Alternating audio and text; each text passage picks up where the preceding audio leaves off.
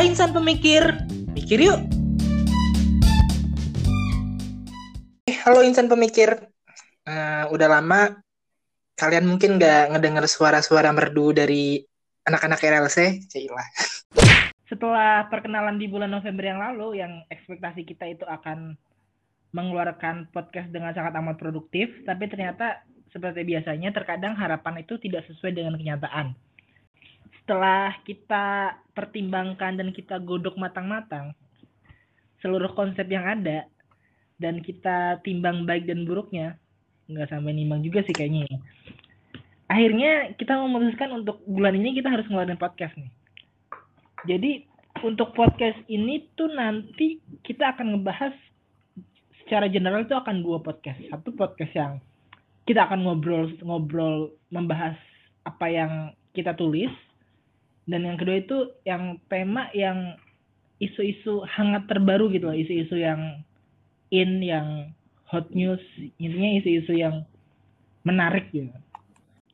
Untuk podcast kali ini tuh akan ada teman R L C yang lain lagi. Yang mungkin di, di perkenalan sebelumnya tuh belum, belum kalian dengar suara merdunya. Coba Petrus say hey sama teman-teman yang lain. Halo. Nah, ada Halo. Petrus. Halo semua, salam kenal. Jadi nanti kita di sini akan ngebahas mengenai vaksinasi covid sembilan belas. Seperti kita seperti kita dan kalian semua tahu, kalian ya, para insan pemikir tahu bahwa covid sembilan belas itu kan masih menjadi pandemi global dan sampai sekarang itu belum belum selesai juga. Dan kita itu Indonesia saat ini sedang melaksanakan tahap vaksinasi covid sembilan belas. Mulai dari seremonial di mana Bapak Presiden Joko Widodo itu sebagai orang yang pertama kali disuntik dan melibatkan beberapa influencer seperti Raffi Ahmad, dokter Tirta, dan para influencer lainnya yang mana bertujuan untuk mengajak masyarakat untuk ikut vaksin dan gak takut untuk divaksin. Intinya tuh ingin mengajak, ingin memberitahu bahwa vaksinasi itu aman gitu loh. Nah, sejalan dengan hal tersebut, itu ada satu dan lain hal yang ya yang bisa diperbincangkan atas rencana vaksinasi dari Indonesia itu sendiri. Mungkin untuk lebih ja, lebih selanjutnya kita ngobrol langsung sama yang udah nulis tulisan ini. Silakan Nana komentarnya. Oke, tadi kalau Rizky kan ngomongnya ngomentarin ya. Mungkin dari aku nggak langsung ngomentarin dulu. Tapi kita jelasin dulu, kalau waktu podcast ini udah diangkat, berarti mestinya di Medium R L C pasti sudah ada tulisan eh, tulisan dari teman-teman R L C yang ngebahas tentang kebijakan vaksinasi covid sembilan belas di Indonesia. Nah, kalau dari pembahasan artikel itu, kita itu pengen kasih sudut pandang dari Ibu Ekonomi Perilaku atau Behavioral Law and Economics. Jadi gimana sih kalau kita, anak-anak hukum itu, ngelihat uh, usahanya pemerintah biar mau masyarakatnya itu divaksin. Oke, tadi kalau Rizky kan ngomongnya ngomentarin ya. Mungkin dari aku nggak langsung ngomentarin dulu. Tapi kita jelasin dulu, kalau waktu podcast ini udah diangkat, berarti mestinya di Medium R L C pasti sudah ada tulisan eh, tulisan dari teman-teman R L C yang ngebahas tentang kebijakan vaksinasi covid sembilan belas di Indonesia. Nah, kalau dari pembahasan artikel itu, kita itu pengen kasih sudut pandang dari Ibu Ekonomi Perilaku atau Behavioral Law and Economics. Jadi gimana sih kalau kita, anak-anak hukum itu, ngelihat uh, usahanya pemerintah biar mau masyarakatnya itu divaksin. Masyarakat tuh sebenarnya nggak percaya-percaya banget soal vaksinasi. Dan ini terbukti, ini tanggal dua puluh dua Februari, survei indikator politik itu ternyata nunjukin cuma lima puluh lima persen masyarakat yang tersedia di vaksin. Jadi kan seenggaknya hampir lima puluh persen masyarakat itu enggan divaksin. Totalnya empat puluh satu persen kalau hasil survei yang dimuat di harian Kompas ya. Nah, belajar dari situ tuh uh, buat kita ya, apa sih upaya pemerintah biar warga negaranya ini pada mau divaksin. Uh, kalau tadi udah kita ngebaca si Raffi Ahmad kenapa dipakai jadi influencer di vaksin perdana, terus lanjutannya Pak Menteri Kesehatan yang baru sempat ada wacana sertifikasi vaksin, nggak tahu tuh namanya apa, karena kan sampai sekarang cuma wacana ya. Kalau kamu habis divaksin, kamu dapat sertifikat buat jalan-jalan. Terus ada lagi yang paling baru, yang sudah dapat legitimasi secara hukum gitu, yang cukup menggegerkan kita juga, itu soal Perpres empat belas tahun dua ribu dua puluh satu, yang mana kalau masyarakat itu nggak mau divaksin, nanti dia bisa kehilangan hak-haknya, termasuk soal jaminan sosial dan bantuan sosial. Nah, terus ada lagi masalah vaksinasi mandiri. Nah, ini kan juga masih wacana ya, jadi nggak bisa terlalu dibahas banyak. Nah, itu kalau secara ekonomi perilaku, sebenarnya kita udah bisa baca. Pemerintah tuh cuma pingin bikin kita tuh ikut hal apa ya, upaya persuasif mereka maupun ya sedikit maksa sih, biar mau divaksin. Goals-nya kan sebenarnya udah kebaca ya, herd immunity yang Saudi gaung-gaungin udah dari lama gitu. Ya mungkin kayak gitu sih, kurang lebih yang pingin kita bahas. Panjang ya. Lumayan, lumayan. Jadi kan tadi menarik kan, beberapa isu yang disorot, salah satunya ya uh, upaya koersif pemerintah agar membuat rakyatnya itu mau divaksin gitu kan. Setelah, ya intinya upaya persuasif juga dilakukan dengan cara mengajak Raffi Ahmad dan sebagainya. Dan ada juga upaya-upaya apa persuasif lain dengan ngasih iming-iming sertifikat vaksinnya. Jadi setelah divaksin kita boleh jalan-jalan, nggak perlu antigen setiap tiga hari sekali kalau mau jalan gitu. Nah, itu hal-hal yang patut kita sorot itu mungkin karena kita basicnya itu hukum. Mungkin kalau vaksin itu efik efik apa namanya bahasa kerennya, vaksin efektivitasnya efikasi apa? Nah, efisifikasi. Itu yang kita nggak perlu dibahas lah, nggak nggak nggak ngerti juga kan.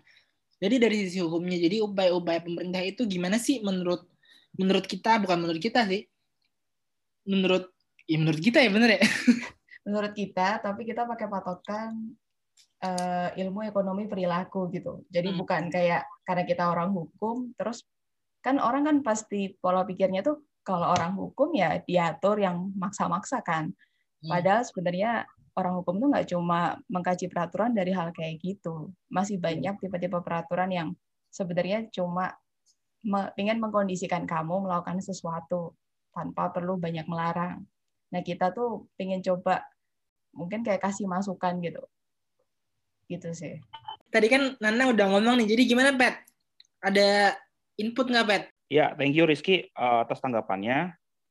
Jadi, kita bisa belajar ya dari suatu pandemi ini bahwa pandemi virus corona itu sudah menjadi suatu pandemi global.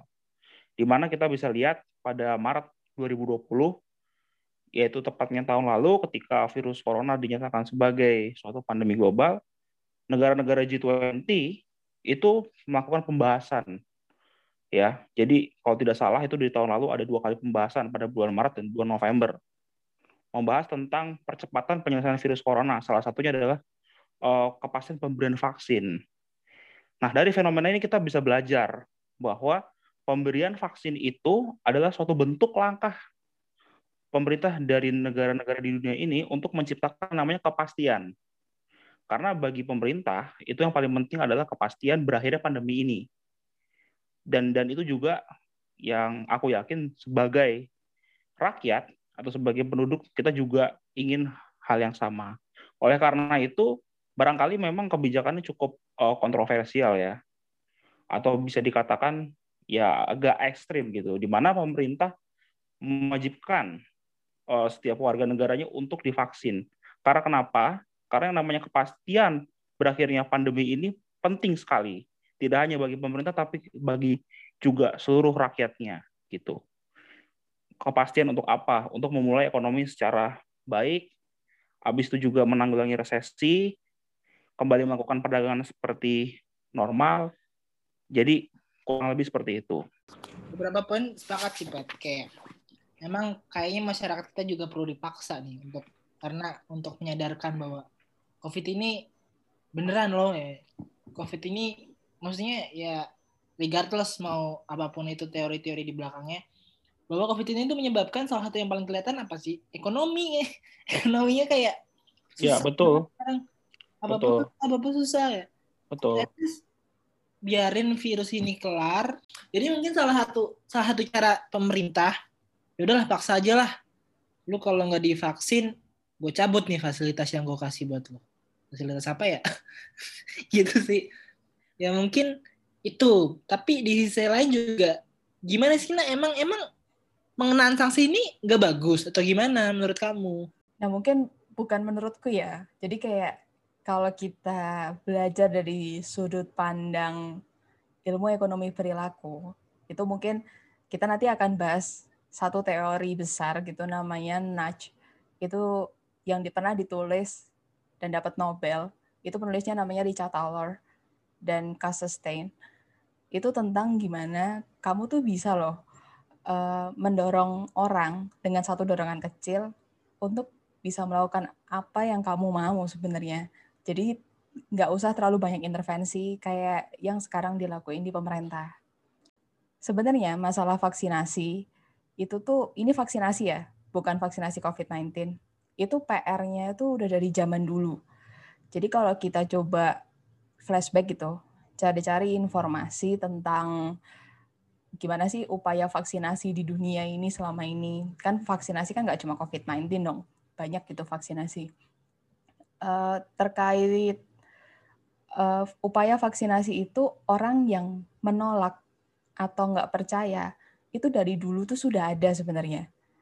Dan itu tuh P R besar. Makanya kalau kita ngikutin tuh Sustainable Development Goals, jadi kata sustainable tuh nggak cuma ngomongin lingkungan ya, tapi juga ngomongin kesejahteraan manusia.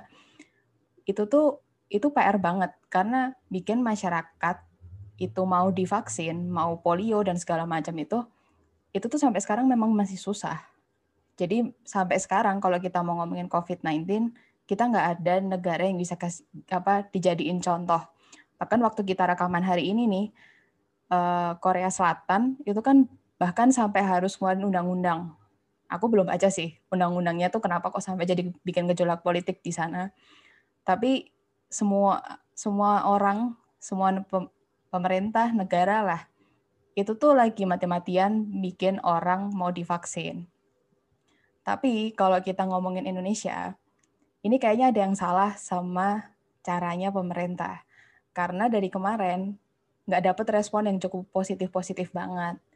Nah tadi mungkin kalau kita ngomonginnya data ya, ada hasil survei dari indikator politik yang nunjukin empat puluh satu persen masyarakat Indonesia itu enggan untuk divaksin. Nah ini kan P R besar dong.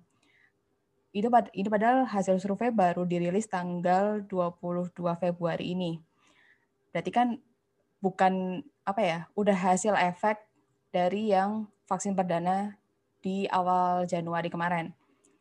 Tetap ada P R kayak gitu tuh. Gimana caranya kau bikin empat puluh satu persen masyarakat yang kemarin dijadiin sampling nih sama indikator politik itu mau divaksin secara sukarela.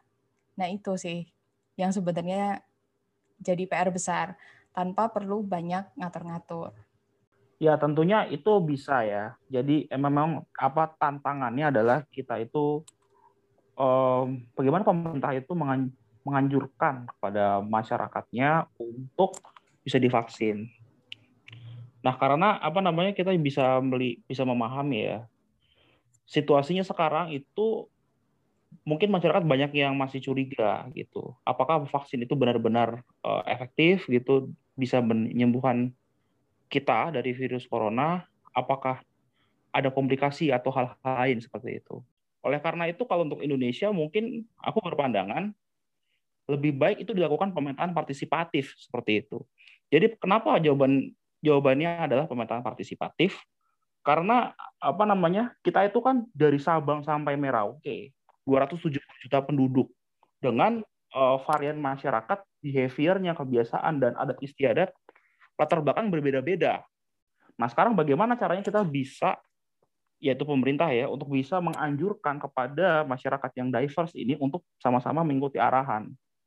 Kalau kalau menurut pandangan aku sih yang paling tepat adalah dengan pemetaan partisipatif gitu.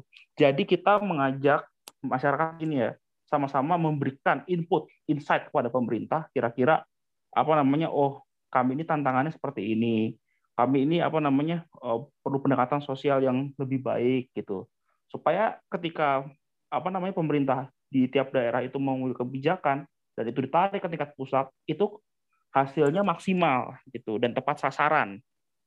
Mungkin itu. Gimana nak? Gimana nak? Uh, mungkin setuju sih sama Petrus, maksudnya kalau ngomongin konsepnya ya. Tapi ini karena kembali kan ini belum jelasin kan sebenarnya uh, terkait nudge teori itu kayak bakal kayak gimana. Sebenarnya masalah pemetaan partisipatif itu nanti sebenarnya bisa jalan dengan apa ya metode ini gitu. Nah, tapi tadi ada satu hal yang mungkin bisa disimpulin ya. Salah satu P R besar pemerintah sekarang itu terkait informasi dan edukasi. Jadi kita tuh sebenarnya ada satu goals yang cukup melenceng gitu.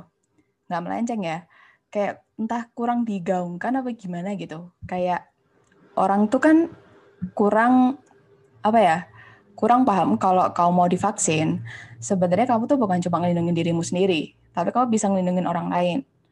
Biasanya kita pasti dari kemarin sempat inilah, hitung-hitung baca lah, atau nggak tahu kalian baca atau enggak pun, ada beberapa teman-teman kita yang nggak bisa divaksin. Entah punya penyakit tertentu, yang mungkin kalau istilah kedokteran tuh pada bilang comorbid gitu. Tapi kita tuh perlu melindungi mereka gitu, termasuk orang-orang yang nggak dapat jatah vaksin. Nah mungkin apa, sekarang kita mulai bahas terkait nudge theory ini? Boleh. Nah, mungkin gini sih, biar lebih asik dan lebih kelihatan intelektual.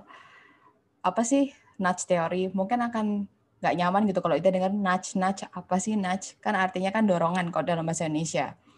Nudge itu tuh sebenarnya salah satu teori terapan kalau dalam bahasa ilmiah ya, dengan segala upaya rekayasa lingkungan gitu.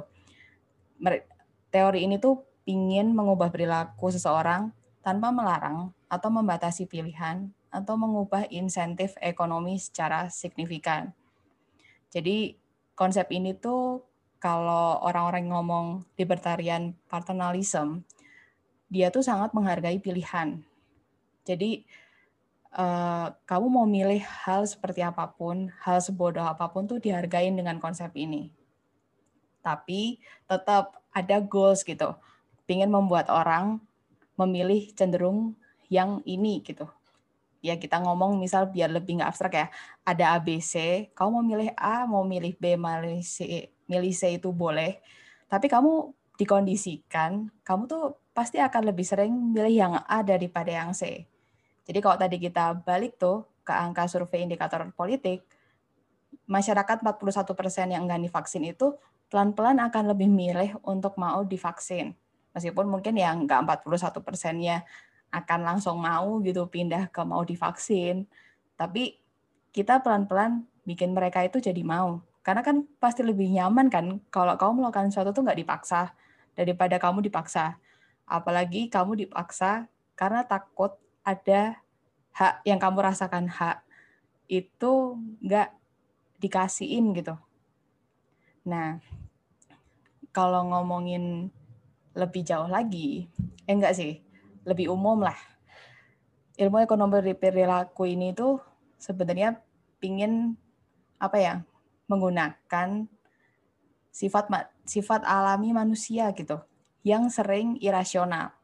Mungkin kalau orang-orang ekonomi klasik itu kan cenderung apa ya, berpikir kalau manusia tuh pasti rasional.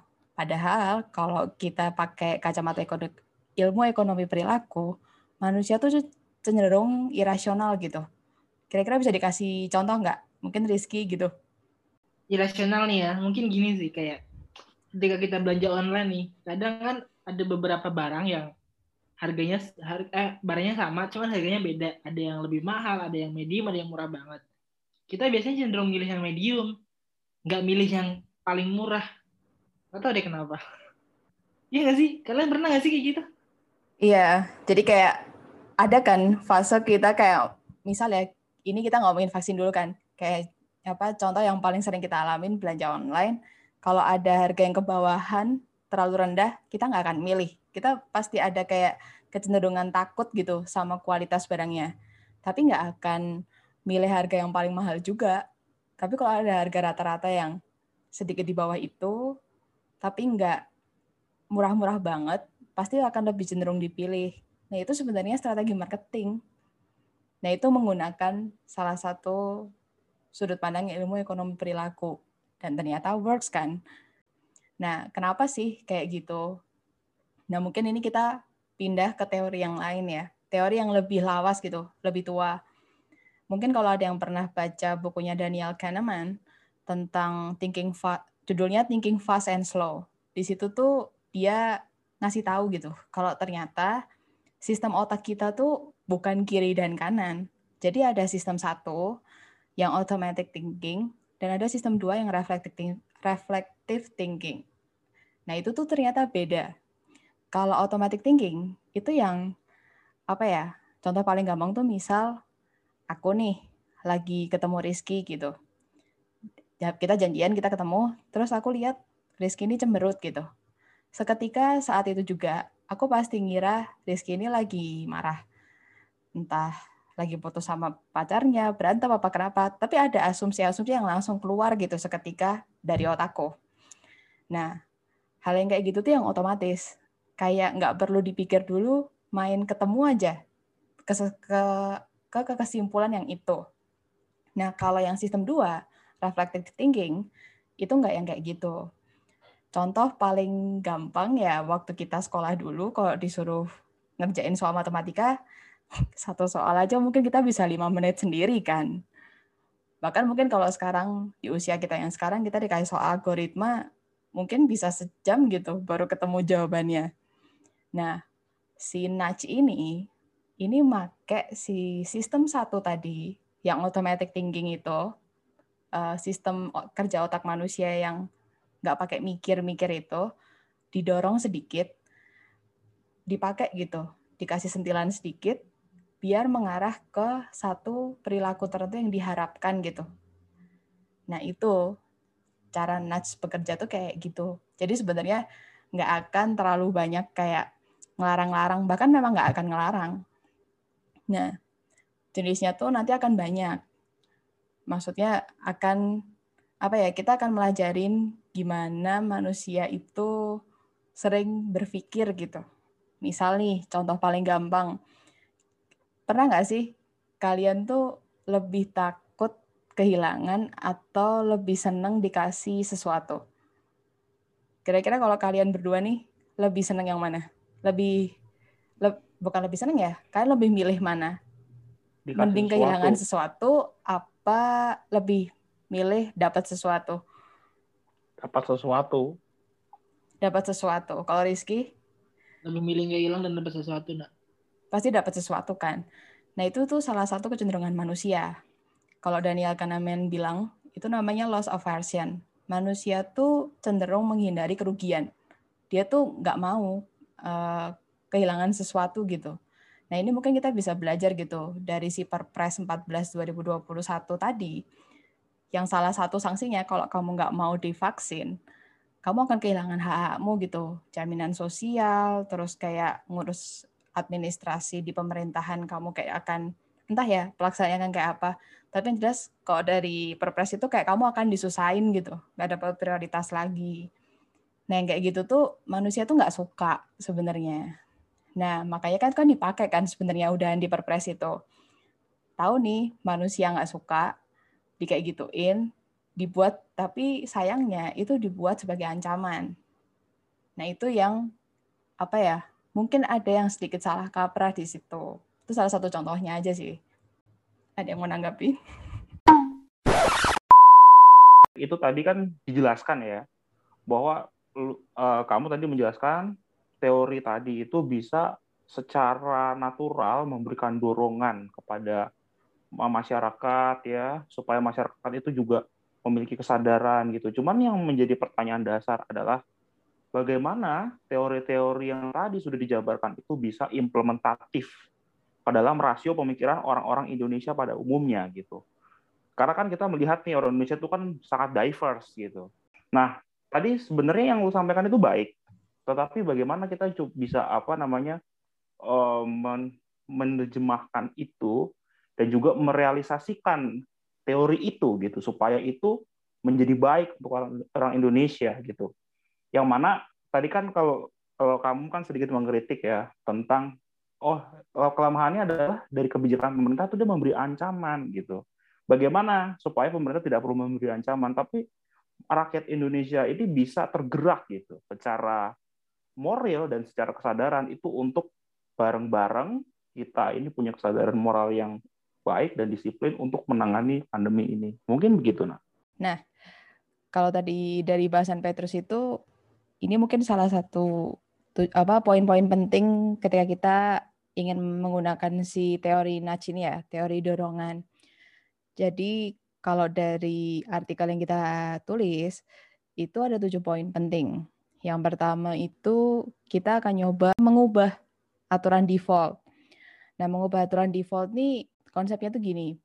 Kamu itu kalau ah, harus melakukan hal yang menyimpang, itu kan butuh energi. Dan biasanya secara ekstrim, orang tuh nggak mau untuk melakukan hal kayak gitu. Karena kan itu berubah kan. Uh, contoh paling ekstrim lah. Kalau kamu disuruh ngedonorin organ atau donor darah, deh, donor, donor darah lah yang paling gampang. Itu kan termasuk hal yang nggak common orang lakukan gitu. Nah, kalau kita ngomongin nudge nih, ini nudge-nya ya, belum sampai ke vaksinasinya.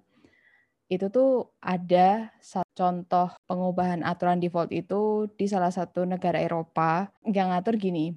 Jadi waktu itu goals-nya orang itu supaya pada mau ngedonorin organ tubuhnya karena banyak orang sakit dan butuh transplantasi organ. Kalau transportasi organ itu susah caranya, kayak kamu harus ngedaftarin diri, kamu harus cek kesehatan rutin dan segala macam.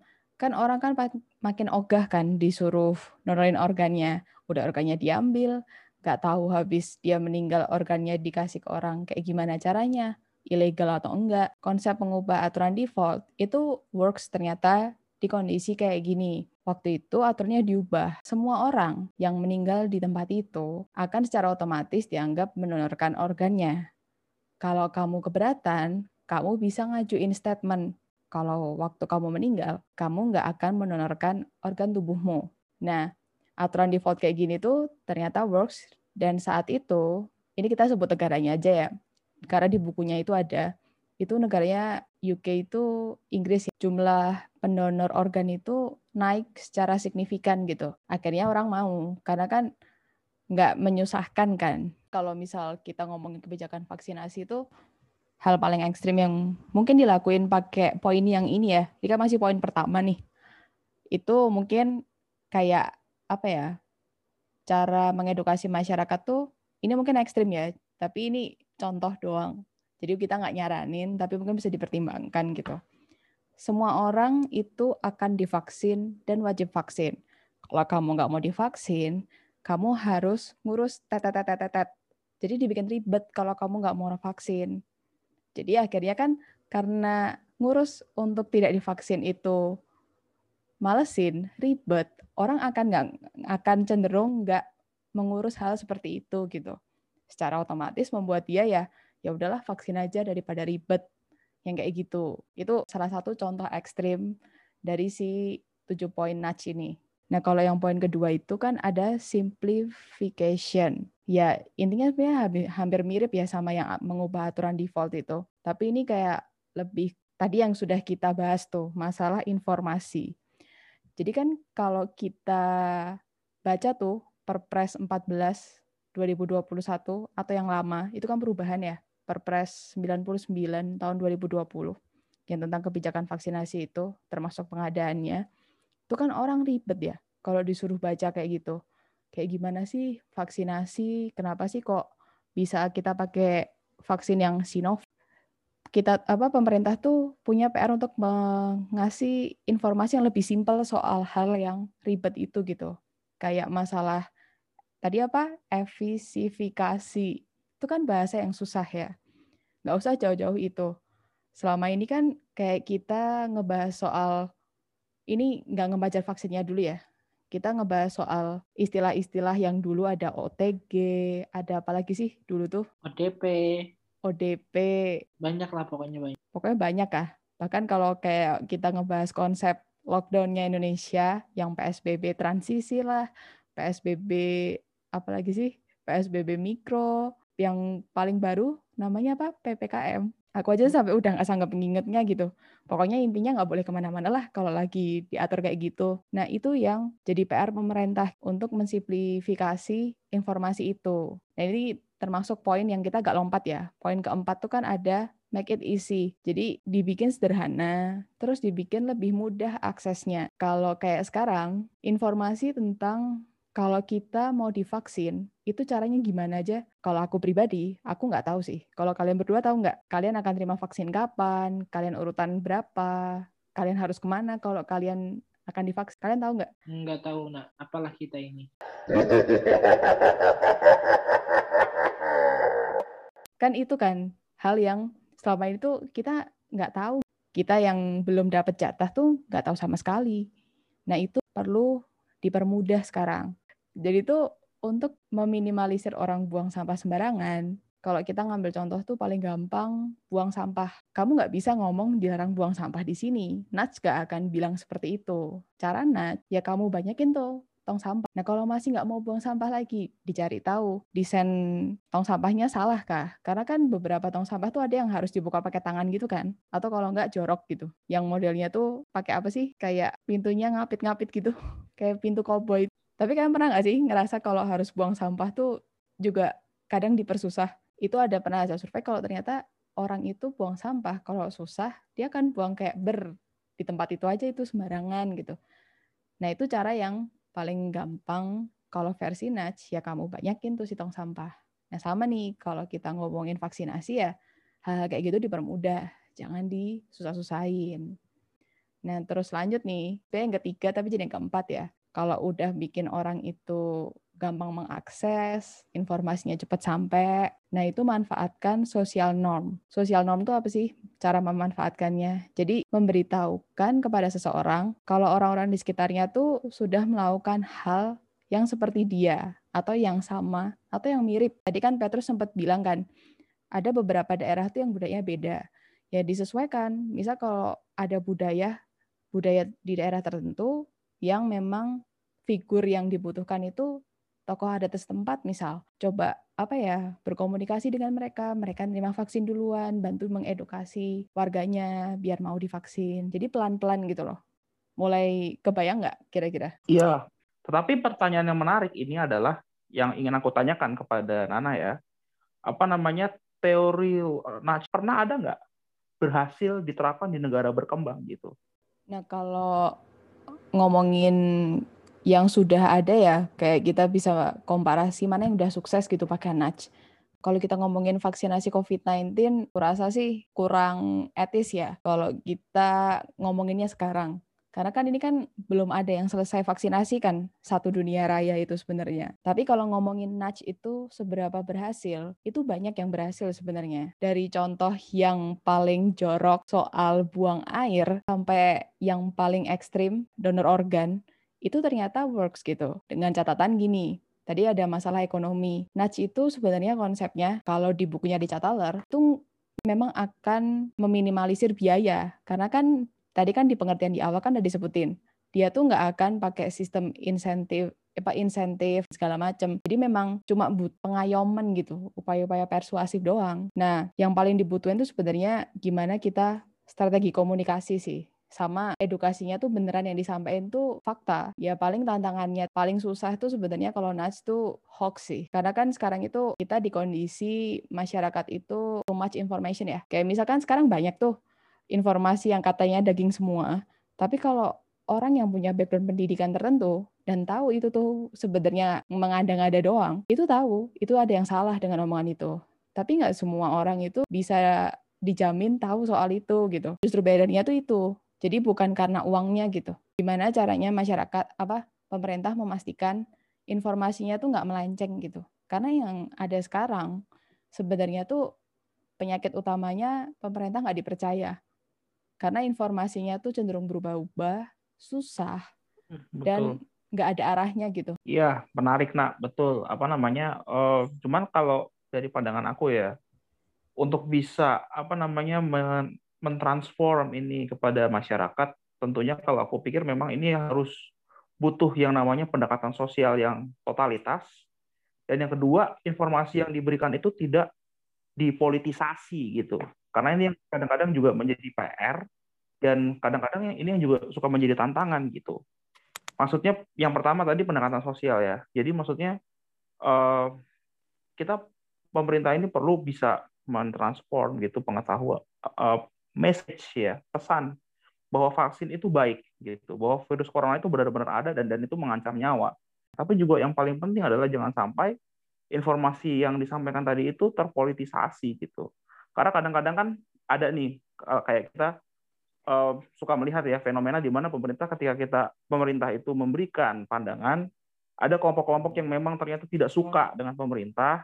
Nah, kemudian kelompok-kelompok itu mengatakan bahwa oh pemerintah ini apa namanya uh, hanya bohong-bohong saja. Karena kenapa? Karena memang pengalaman aku sendiri kadang-kadang ya di daerah yang tidak terlalu jauh lah. Waktu itu sempat ngobrol di daerah Karawang gitu ya dengan salah satu uh, tugas yang penjaga restoran lah waktu itu, ini pengalaman pribadi, di mana eh, mbak-mbak itu dia bisa punya pandangan ya bahwa virus corona itu adalah suatu mitos gitu, yang mana apa virus corona itu adalah hanya rekayasa yang dibuat oleh presiden.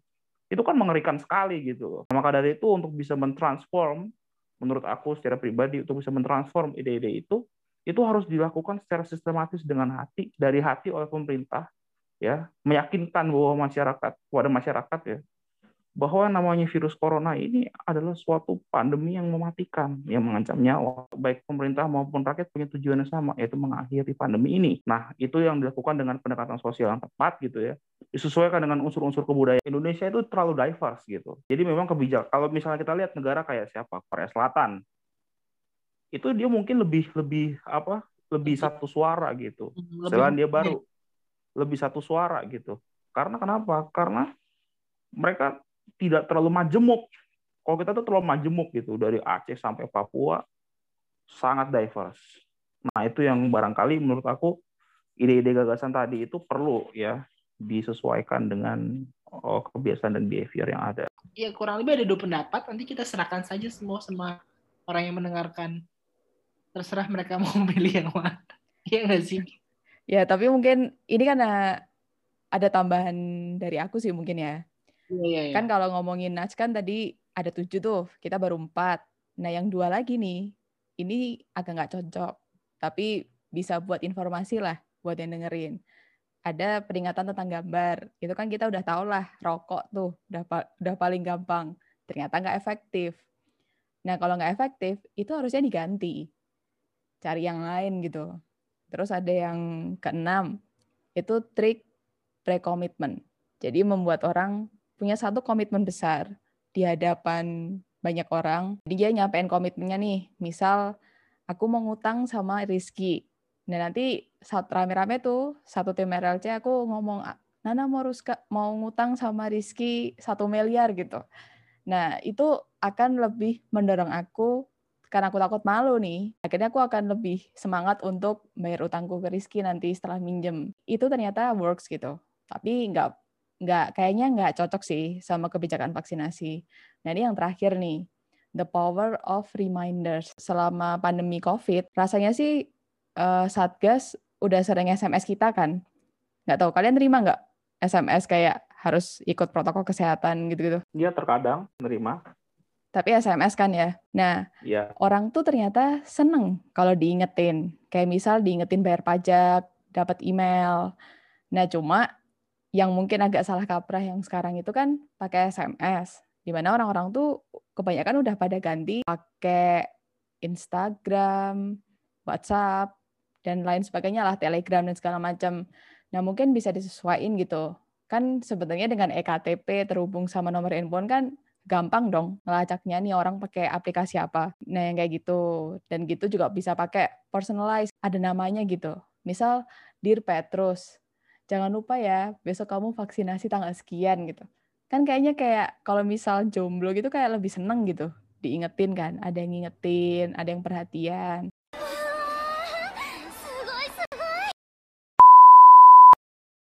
Ya, itu upaya-upaya catatan tambahan sih yang bisa dilakuin.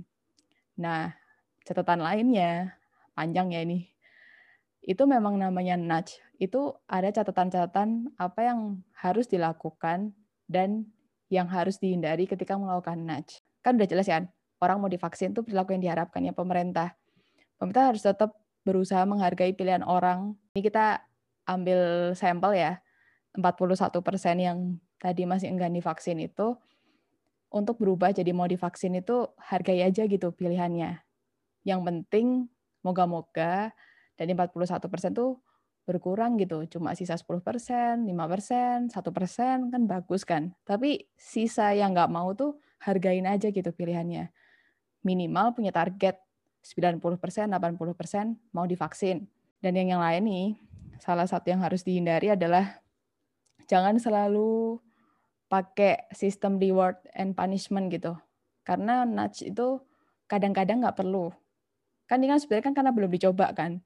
Karena udah semrawut duluan, terus kayak ambil jalan patas gitu. Kalau bis tuh bis patas kan, maunya cepat langsung reward punishment gitu. Kalau kamu nggak mau, kamu dapat hukuman ini gitu. Jadi kalau memang goals-nya biar orang mau divaksin, ya jangan melenceng-melenceng gitu. Kayak misal goals-nya tuh nurunin kurva, kurva apa sih? Yang sekarang tiap hari naik delapan ribu, sepuluh ribu positif itu. Iya. Itu kan targetnya nurunin. Ya bukan berarti terus tesnya diturunin juga gitu loh. Nggak kayak gitu konsepnya. Dan juga sih, itu kan kayak ketika tesnya makin kurang kan yang orang positif makin dikit kan. Iya, ya nggak gitu konsepnya. Kan targetnya itu nurunin kurva dengan apa? Uh, dengan tes yang sama, yang positif makin kurang. Nah, jangan melenceng. Kan caranya dibelencengin kan.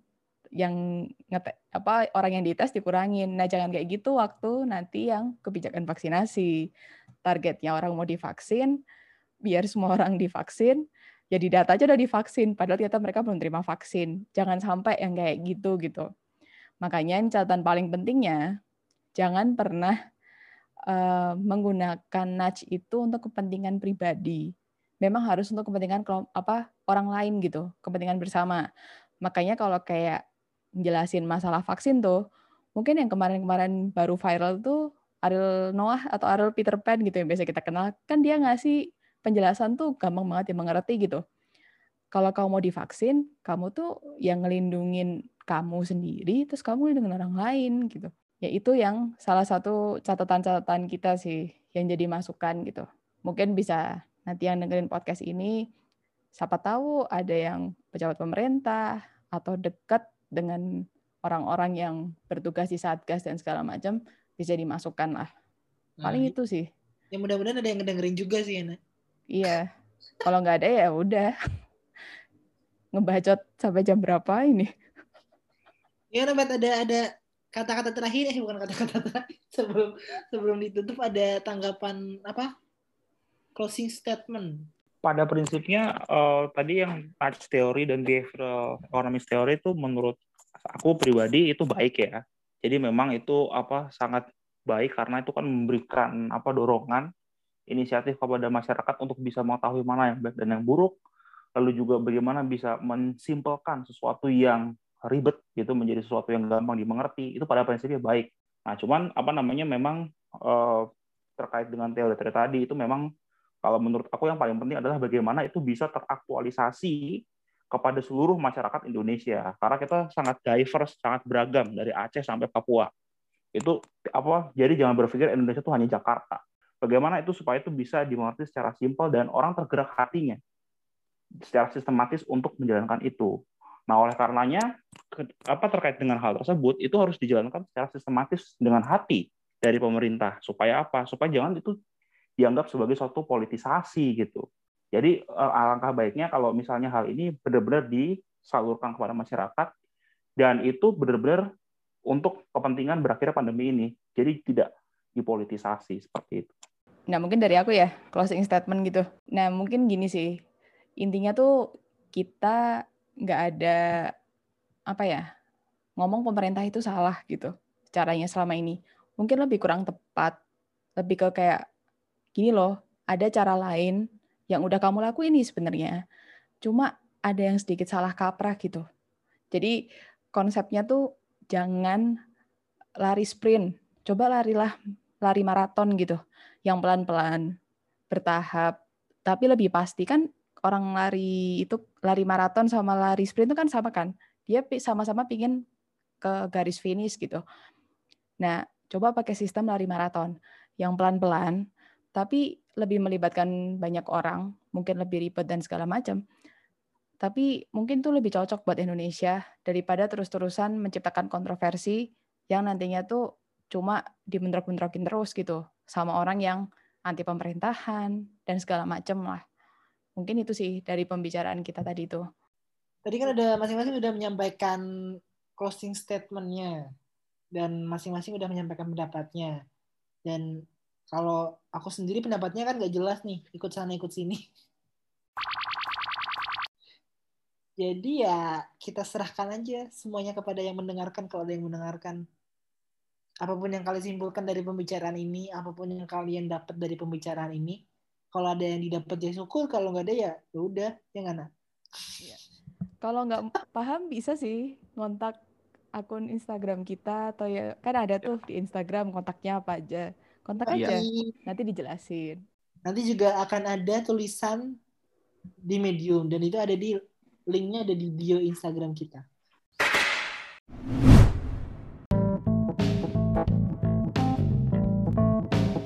Oke insan pemikir.